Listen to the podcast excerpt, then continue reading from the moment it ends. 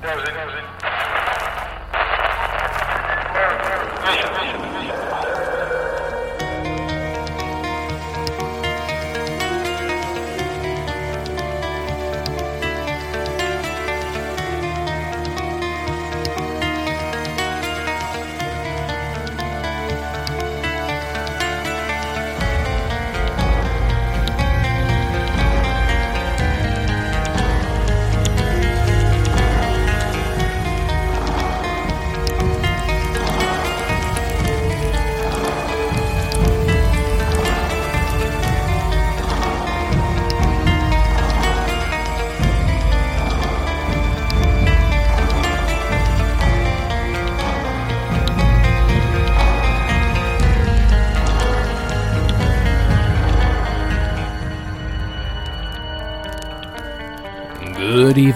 welcome to Monsters Among Us.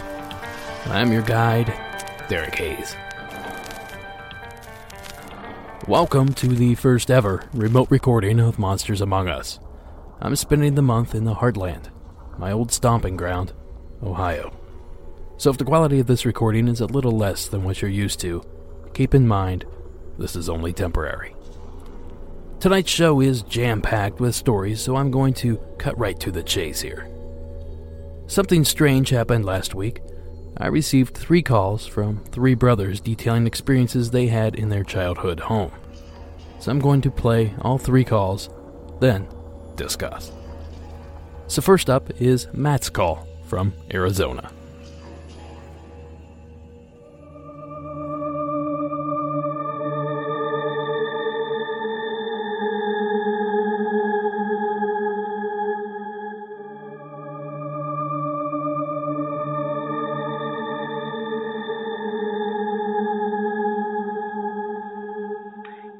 My name is Matt. I'm calling from Arizona.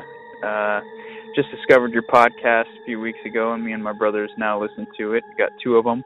Uh, we both we all grew up in Lakewood, California. Uh, the house was built in like the 50s, and we all three had, or yeah, all three of us had experiences there uh, when we were sleeping. Um, all of us had them there. We've never, we've all moved out except for one of us now, and we've never had an, any experiences before or since. Uh, they're going to call in too and give their stories, but I'll give mine right now. Basically, this is about 2000. This have been 2010 or so. Uh, I was sleeping, probably about three o'clock in the morning. I wake up, maybe 3:30, uh, but I can't move anything. My bed faces against the wall, and directly to my right is the door to my bedroom. So I'm laying there, I can't move. I can only move my head just barely, and I turn to my right and I see my bedroom door open inwards and like seven figures come walking in. They're all tall shadow figures. Kind of like look like aliens. Um the head, the big head, the really skinny body, really skinny long arms. Um almost like one of the aliens from South Park if you like stretched them out. They're probably about seven feet tall, and they all came and stood around my bed and were just looking at me. I couldn't see their faces or anything. Like I said, they were just sort of dark shadows. Um, I was already listening to Coast to Coast and stuff at that time, so I kind of had known what sleep paralysis syndrome is or heard of it. Um, I wasn't sure if it was sleep paralysis or if it was something else. Um, basically, I just looked at him and then I was like, well, I'm just gonna go back to sleep now and see what happens. So I just closed my eyes and went back to sleep. Woke up in the morning, nothing weird happened. Um, didn't feel like I had been abducted, but definitely understood why people would think that they'd been abducted if they didn't know what sleep paralysis was. Um, none of us knew between me and my brothers what that we all three had these experiences until uh, maybe about few months ago or a year ago even when my little brother told me about a hag syndrome uh experience that he had and then I told him about mine and then my older brother told me about one that he had. So they're going to call in and give their stories as well, but just kind of weird. And thought you might like it. Thanks, bye. Thank you, Matt. Following up here is his brother, Mike. Hi, my name is Mike. I'm one of uh, three brothers. who are calling about the uh, stories we have regarding the uh, house we grew up in Lakewood, California.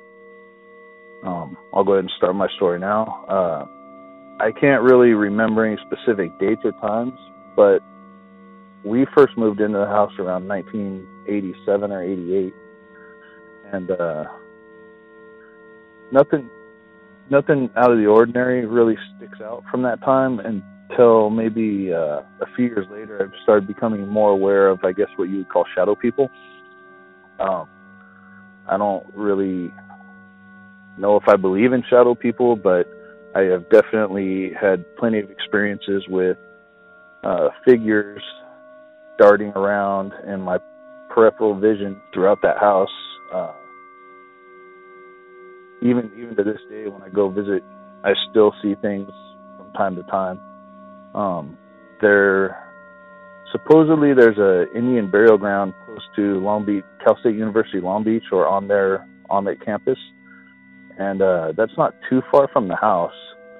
the The burial ground itself, I don't know how far back it dates, but it could be something where there were, are other unknown burial grounds in that area, depending on how long humans lived in that area.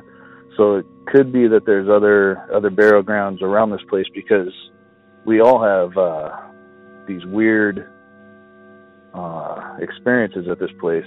And I'm sorry, it's it's hard for me to talk about because I'm kind of skeptical of what I've seen and and the things that happened to us. But um, as far as visions, I remember uh, when I was probably around I don't even remember the age, maybe 15 or 16, around in the early 90s. Um, I woke up from sleeping probably around like seven or eight in the morning.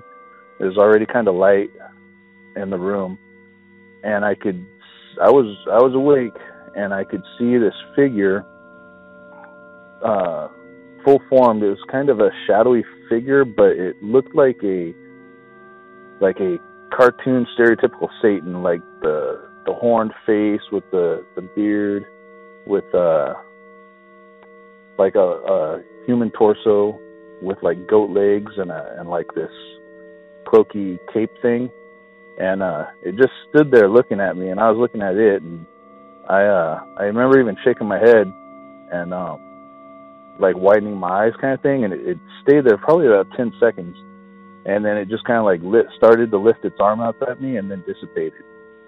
And uh, I just wrote that off as, you know, I just wrote that off as something weird, figment of my imagination, I guess. Uh, about, I don't know, maybe a few months to a year later, something similar happened to that again, where I once again woke up, and all these things occurred at the foot of my bed. Um, where it was this head, a head similar, similarly shaped with like kind of more goat featured, uh, human head with like kind of like a goat nose and uh, some some like little nub horns, not not too big, and just sitting there, just sitting there rocking back and forth with me again. Um, it was, you know, I was I was definitely awake. There was it wasn't like a lucid dream or anything like that. Uh, and again, I wrote it off as a uh, as a figment of my imagination. No big deal. That was kind of cool, you know. Talk about it with your friends, you know, and then uh, whatever. So uh, the third the third thing that happened to me, and I had no reactions. I had no reactions either of these visions other than seeing them, and like they kind of gave me a little bit of the the you know a little bit of a spook, but like I said, I just wrote them off because I'm fairly skeptical the third time something happened to me in this house, uh, I woke up and there was this cloud of smoke hanging out at the foot of my bed again. And uh, it was probably just about as much smoke as if someone took a puff on a cigar and blew it out. And it it was it was hanging kind of vertically, like maybe like a foot wide by like two or three feet tall. You know, not not really in a shape, but it was just hanging out not moving, nothing, just kind of just stagnant. And uh, no one in the house smokes. There's no reason any smoke would have been there. But I immediately had like these uh these chills, and I just had this like feeling of like dread. Like you could, I don't know how to explain it, but like it actually like made made me cold. Like the the feeling of it, you know, like uh when you walk through a pocket of cold air, it literally. I'm sitting in bed, you know. Um, I was playing one anyway.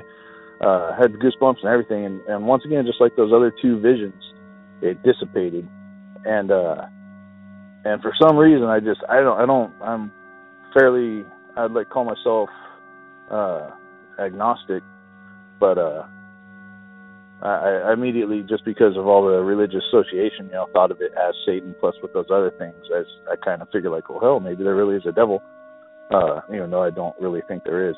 But uh, yeah, that uh, is just um, I I never really told anyone about that stuff, and then uh, or maybe I told my brothers at some point, but I think when uh when I found out my other brothers had visions, then you know I was like, oh, holy crap, you know, because like I know two of us had the visions in the same room, and then uh you see, like I said, you see the shadow people throughout the house, and uh the other thing is nightmares. Uh I used to get really bad nightmares in that house, and whenever I sleep over there, um every once in a while I still have really really odd dreams.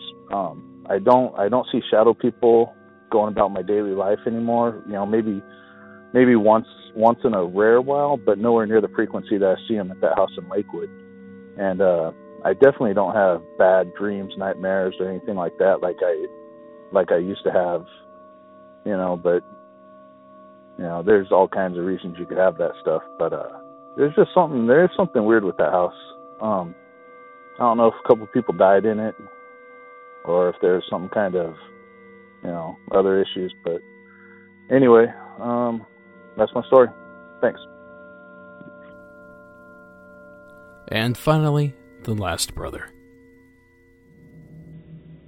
Hey, how's it going? So I'm the third brother in the uh, trio of calls. I guess my two other brothers already called and left their stories. But uh, my story starts out about six months ago. Uh, it's nine at night. I'm about to go to bed, and I'm walking out of my bathroom. And the way our bathroom is set up is it faces the uh, wall of a hallway, and on that hallway, there's some old pictures on it. So as I'm walking out, the light from the bathroom kind of, I see a reflection of my head in the pictures in the hallway, and behind my reflection, I could see this old-looking hair, kind of like the hair of an old lady. So uh, that kind of freaked me out. I glanced up and I saw that, and I took a step back, and I didn't see the hair anymore when I looked again. So I thought maybe my uh, eyes are just playing tricks on me. I don't know. So early that morning, about 3 a.m., I wake up, and uh, the way my room's situated, I have my bed, and it's facing these two sliding glass doors. So I noticed that one of the sliding glass doors is open. I see it slide open, and I'm thinking, like, there's an intruder in the house. That's what I first thought. And I'm freaking out, like, I don't know why I went in my closet, but someone's in my closet, and, uh, you know, it's go time. About to, about to get in a fight with somebody or something. So uh, I'm freaking out, and uh, I see the door slide open more, and I'm trying to move, but I'm I'm completely paralyzed. So I'm trying to yell and wake up the other people in the house, but I can't. I can't at all.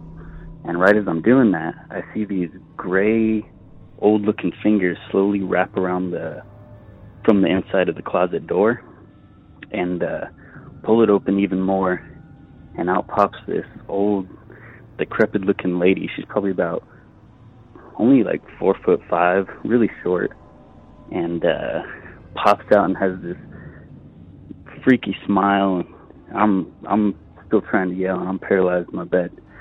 And uh, right as she fully steps out, she bolts at me. And right when she's bolting at me, I get the strength to kind of bring her fist up to try to punch her in the face. But I uh, kind of like jerk up out of bed, and she's no longer there. And uh, the closet door is open. I guess maybe I left it open. I don't know. It was weird because, uh, you know, just a weird situation. So I'm freaking out, and uh, I told my brothers the next day, and I described the lady and the whole situation that happened, and they're like, "Oh, that sounds like old hag syndrome." So I kind of looked that up, and I was kind of shocked to find out that you know old hag syndrome is something that's been happening for for centuries to different people all around the world. So that was pretty strange. And then uh, just last week, I'm laying in bed, and probably around the same time, I'm not sure really. But this dark, like, shadow figure comes into my room and just crouches in a corner, climbs up on my desk and just crouches in the corner and just stares at me. And I was so tired, I just went back to sleep. But, uh, yeah, those are my two main stories, really. I don't really know what to make of them. I don't know if it's sleep paralysis. Sounds like it probably could be in uh in a dimensional vortex I know. But um yeah, some weird stuff happens in this house and if anything else happens I'll be sure to call and let you know. Thanks. Bye. Thank you to all three of you for taking the time to share your experiences. It is very exciting to hear three different takes on the same quote unquote haunting. Now, before I launch into my thoughts on these calls, I want to start off by saying that the grounds that Long Beach, California currently sits on was once known as Puvungna.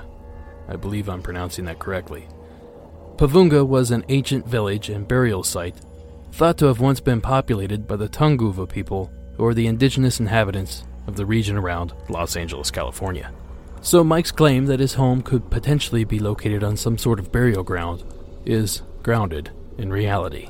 I also wanted to point out that Mike called in a third time to reiterate that he believes the goat like creature he witnessed may have been a figment of his imagination.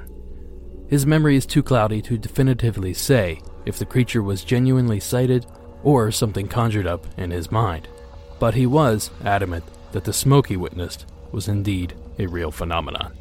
Now, for my observations. It seems that each brother's account varied, but only slightly. There are more than a few similarities that lend credence to their experiences. For example, two of the three brothers experienced a small creature that crouched in the corner. All three seemed to deal with strange nightmares, and all three seemed to encounter shadow entities at certain points.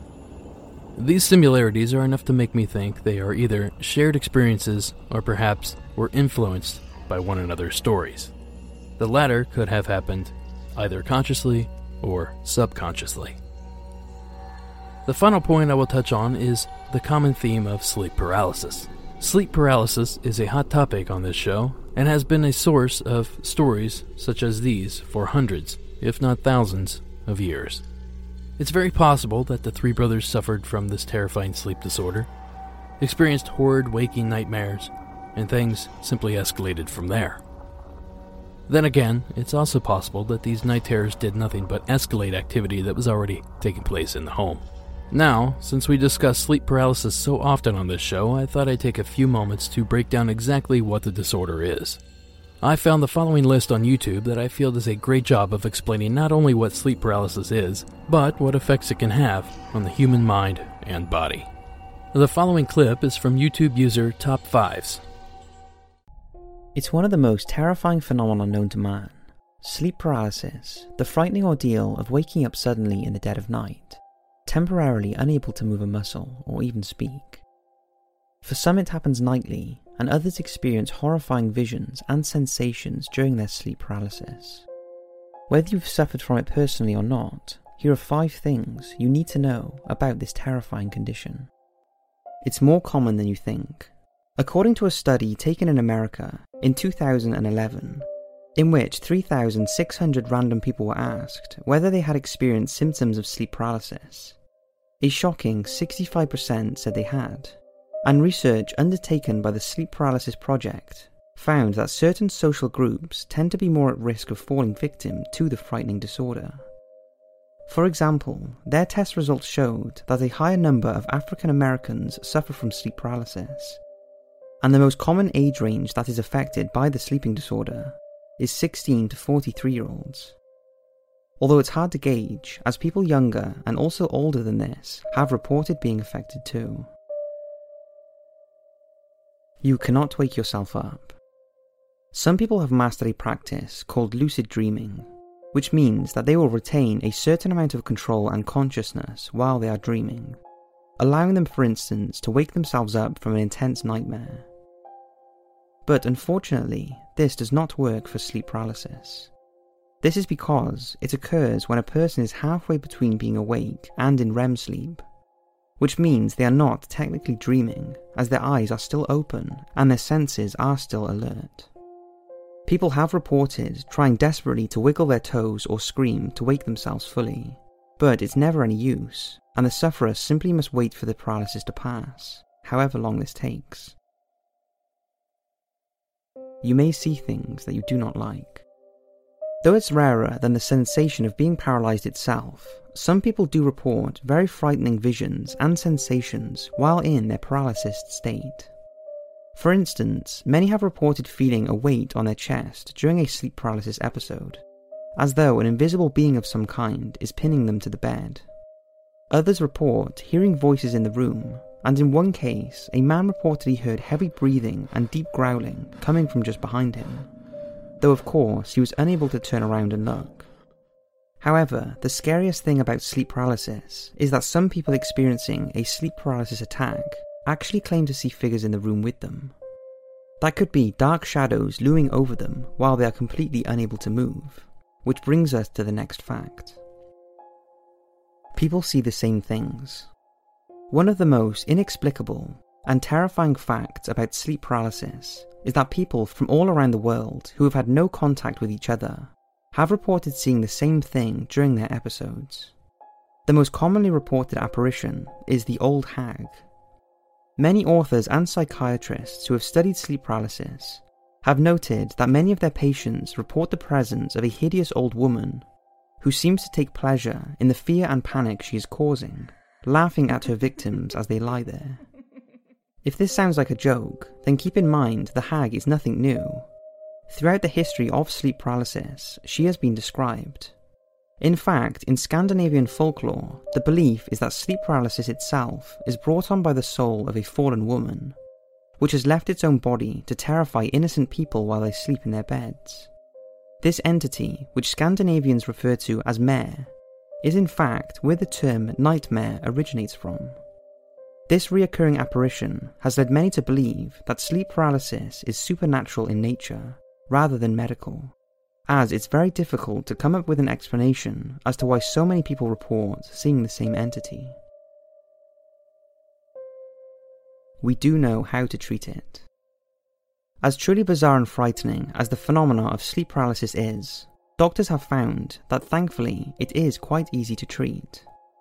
Studies have shown the main cause of sleep paralysis and all the scariness that comes with it is mainly not getting enough sleep Without enough REM sleep, the brain finds it harder to switch off, sometimes resulting in the limbo state between being awake and dreaming, in which sleep paralysis takes place. Also, high levels of stress and anxiety are known to trigger the attacks, and even eating big meals or consuming alcohol right before bed can be triggers too. It's long been recommended that the best way to avoid sleep paralysis is to learn to truly relax and switch off all your worries before you go to sleep. Get between 6 to 8 hours of rest, and preferably not watch videos like this just before bedtime. You can find a link to that video and all clips played tonight on the show notes for this episode. Go to monstersamonguspodcast.com forward slash show notes to find those links. I want to thank all three brothers once again for taking the time to call. I really enjoyed hearing about these experiences from three separate angles. Up next, we head across the pond for Adrian's eerie experience while on holiday in Greece.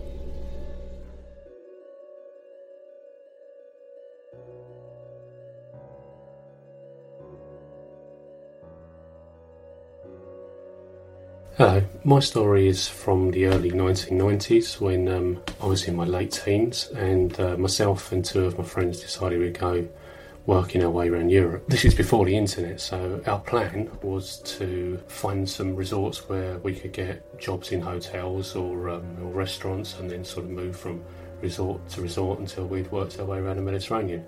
Um, it didn't quite turn out like that because we ended up spending more money than we earned and we had to come home fairly shortly. But um, a couple of weeks into our trip, we were travelling on a ferry from near Athens to an island called Rhodes, which is right the other side of the Aegean. We didn't have much money, so we always bought the cheapest tickets, and we got a ferry that stops at virtually every island on the way. And we hadn't paid for cabins, so uh, we were sleeping on deck with like some of the poorer passengers.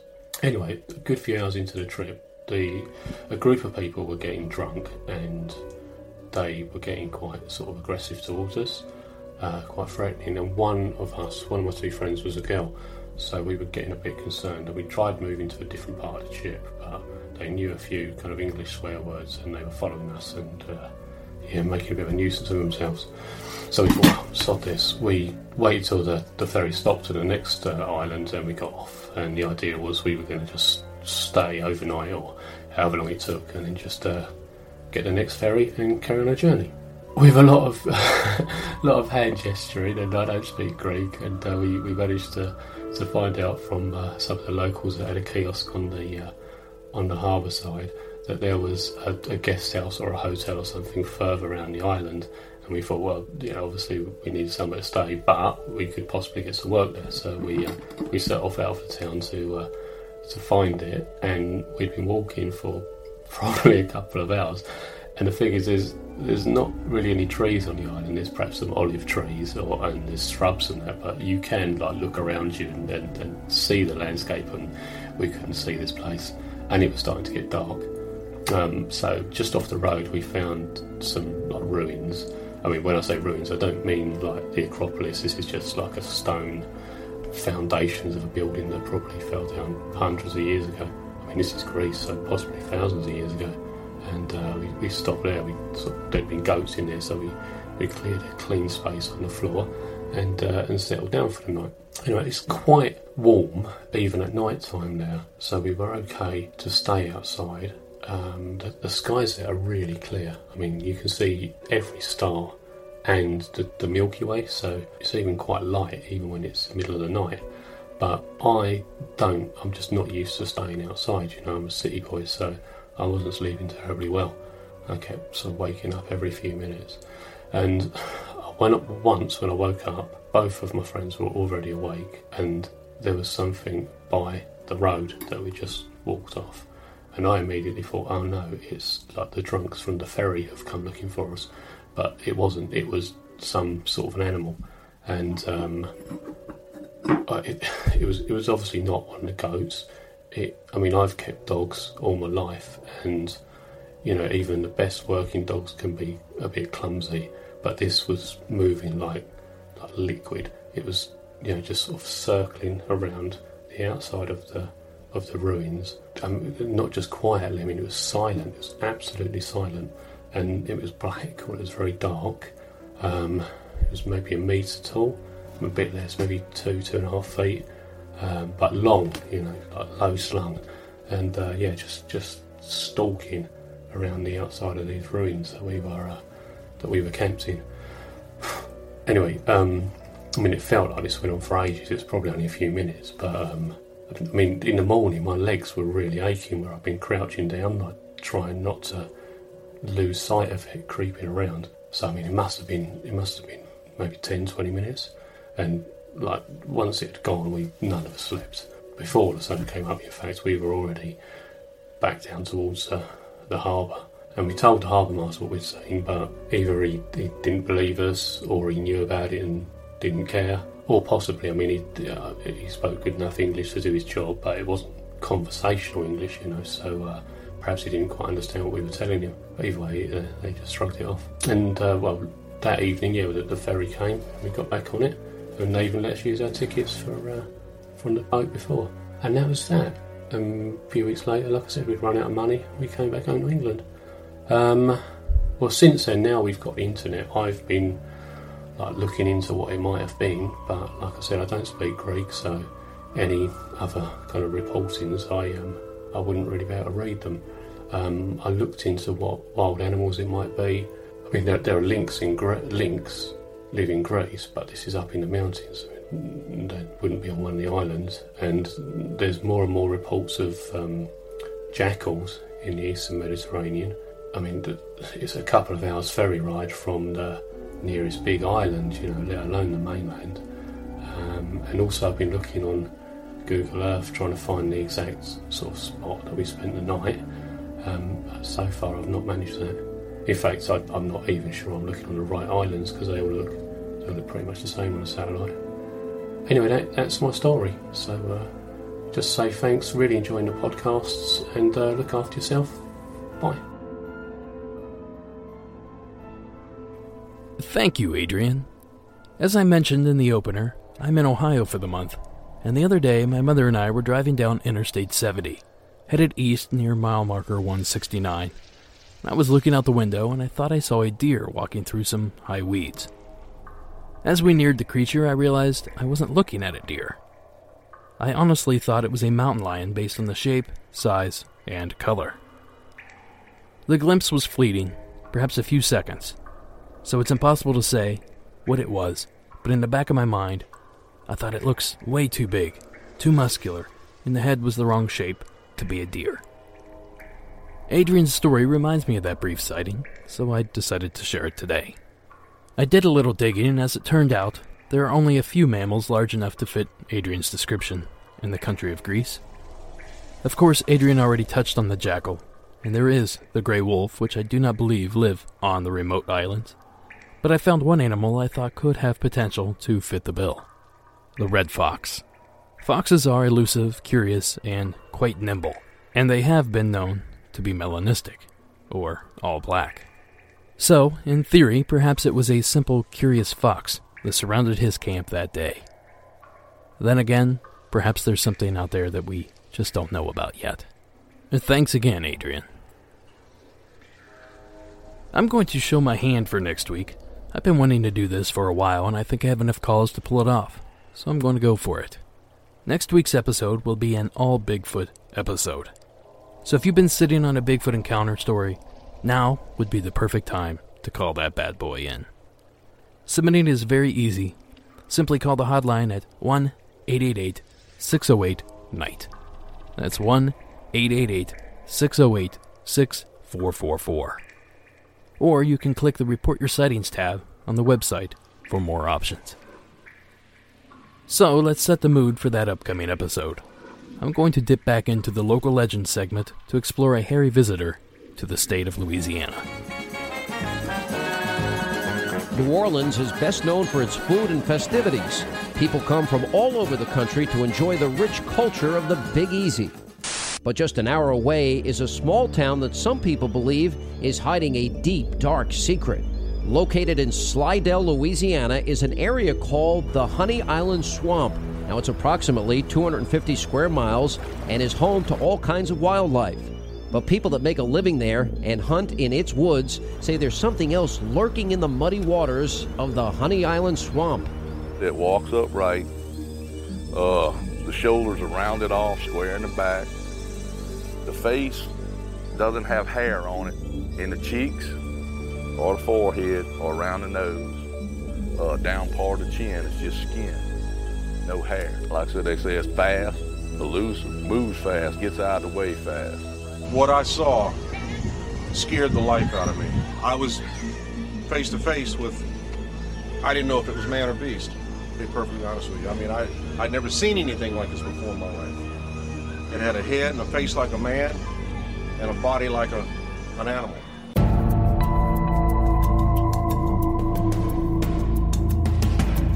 The legend of the Honey Island Swamp Monster dates back to 1963. A pair of wild game hunters claimed that they encountered a huge and unusual creature in the woods. Ten years later, one of the men, Harlan Ford, said that he found gigantic footprints in the mud. Believing that they came from the elusive creature, he made a plaster cast of the tracks as proof. Now, this was the first documentation of the mysterious creature, and with that, the legend of the Honey Island Swamp Monster was born. My grandpa said what he remembered most was the big amber color eyes. He said it stood upright and it had the long arms, and, but it was very hairy, long, dingy hair, like a grayish Sometimes they say it's like a gray, muddy look. Then some people have said it had a reddish tint to it. And my grandfather poured the first plaster castings that were studied by cryptozoologists. Ford's granddaughter, Dana Holyfield, and her husband, Terrell Evans, live right next to the swamp and say people are always contacting them with their own harrowing experiences with the Honey Island Swamp Monster. Last year, Dana decided to make her own documentary, The Legend of the Honey Island Swamp Monster. The film examines the evidence of eyewitness reports from people that claim that they have encountered this mysterious creature. I felt like something was looking at me. You ever get that feeling of where something's staring at you? See, a bear is more like round in his back, and this this thing had like a flat back with the shoulders, and that's that's when I knew it wasn't a bear. But once I seen that, I knew it was time to change my mind about whatever I had plans anyway. My first instinct maybe it was a deer or something, but it just it didn't look right. Well, it actually when it it come across the canal, it actually looked like it was walking across the bottom of the canal, you know. Well, it got up on the other side and just kind of shook its hair off. It, it looked like kind of like a person, and it went on across. But the most compelling evidence was yet to come. The footage you are seeing right now was shot by Dana's grandfather on Super 8 movie reel film. She discovered the footage while filming her documentary. Her grandmother claims it was shot in the late 1970s. Now, if you look closely, there appears to be a hairy, Bigfoot like creature walking amongst the trees. He was in a tree blind, and there's something that crosses through the swamp on foot, but you could tell it's not human, it's hairy. While making her documentary, Dana and her husband discovered fresh tracks in the woods.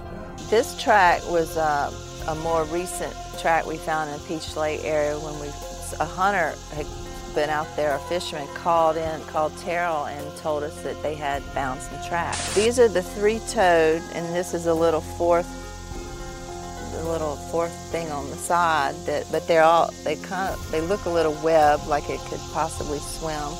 A cryptozoologist that we that examined them, um, Lloyd Pye, said but by the shape of it, he thought it could climb. Dana's father, Dan Holyfield, oh, says that he also came face to face with the Honey Island swamp monster back in the late 1980s. One night after returning home from a turkey hunting trip, Dan says that he hit something with his boat. At first, he thought it was simply a log, but after shining his light in the water, he discovered it was something else. I was just was so confused. I thought, you know, I done run over somebody and hurt it. When it stood up, it looked like a human being, you know, and it looked like it had an overcoat or something on, or some kind of coat, you know. And many more claim to have had a run in with the monster. I believe in this thing, but it's elusive. You know, it didn't. It, it wasn't in the swamp. I'm 51 years old. I've heard it probably a half a dozen times total.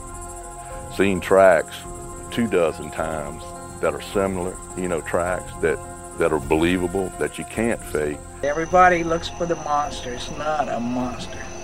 And if it was, it'd probably be easier to track. So, if it's it's more man than what we think it is. But still, not everyone is convinced. Skeptics say that until the mystery creature is captured, the truth will never be known. Let me track you in here about a mile and a half and uh, build you a little fire. I'll give you, uh, leave you with some Vienna sausage and some Snicker bars. And I'll come back and get you tomorrow morning. Then tell me how skeptical you are. I do encourage everyone to watch this video to see the footprint casts. Personally, I think they look like alligator, but perhaps you'll have a fresh take on it. You can find the link in the show notes. And that's going to do it for this episode, but before I go, my apologies to everyone that expected to see me at Crypticon. I just drove from Los Angeles all the way to Cleveland, and I just couldn't do another nine hour trip. It looked like an amazing time, and I fully intend on attending next year. But I will still be at the Mothman Festival this coming Sunday, September 17th. I have some items to give away for the first five or six people that can find me. I'll be wearing a Cryptid Crate t shirt, and you can't miss me. Do the usual rate and review the show on iTunes. Follow the show on Instagram, Facebook, and Twitter. And be sure to join the brand new Monsters Among Us fan page on Facebook. I'll have the link in the show notes, and this time I won't forget. Music from tonight's episode was provided by Mayu and Nature World 1986. Thank you all for listening, and until next week.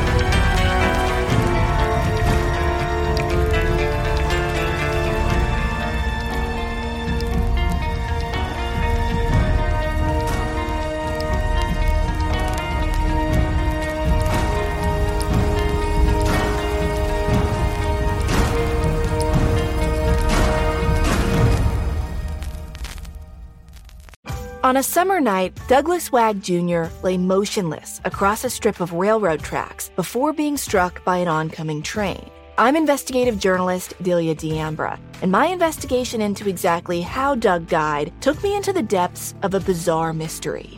It was really hard to understand what was fact and what wasn't. A mystery that has led me from one suspicious death to another. Listen to Counterclock now, wherever you listen to podcasts.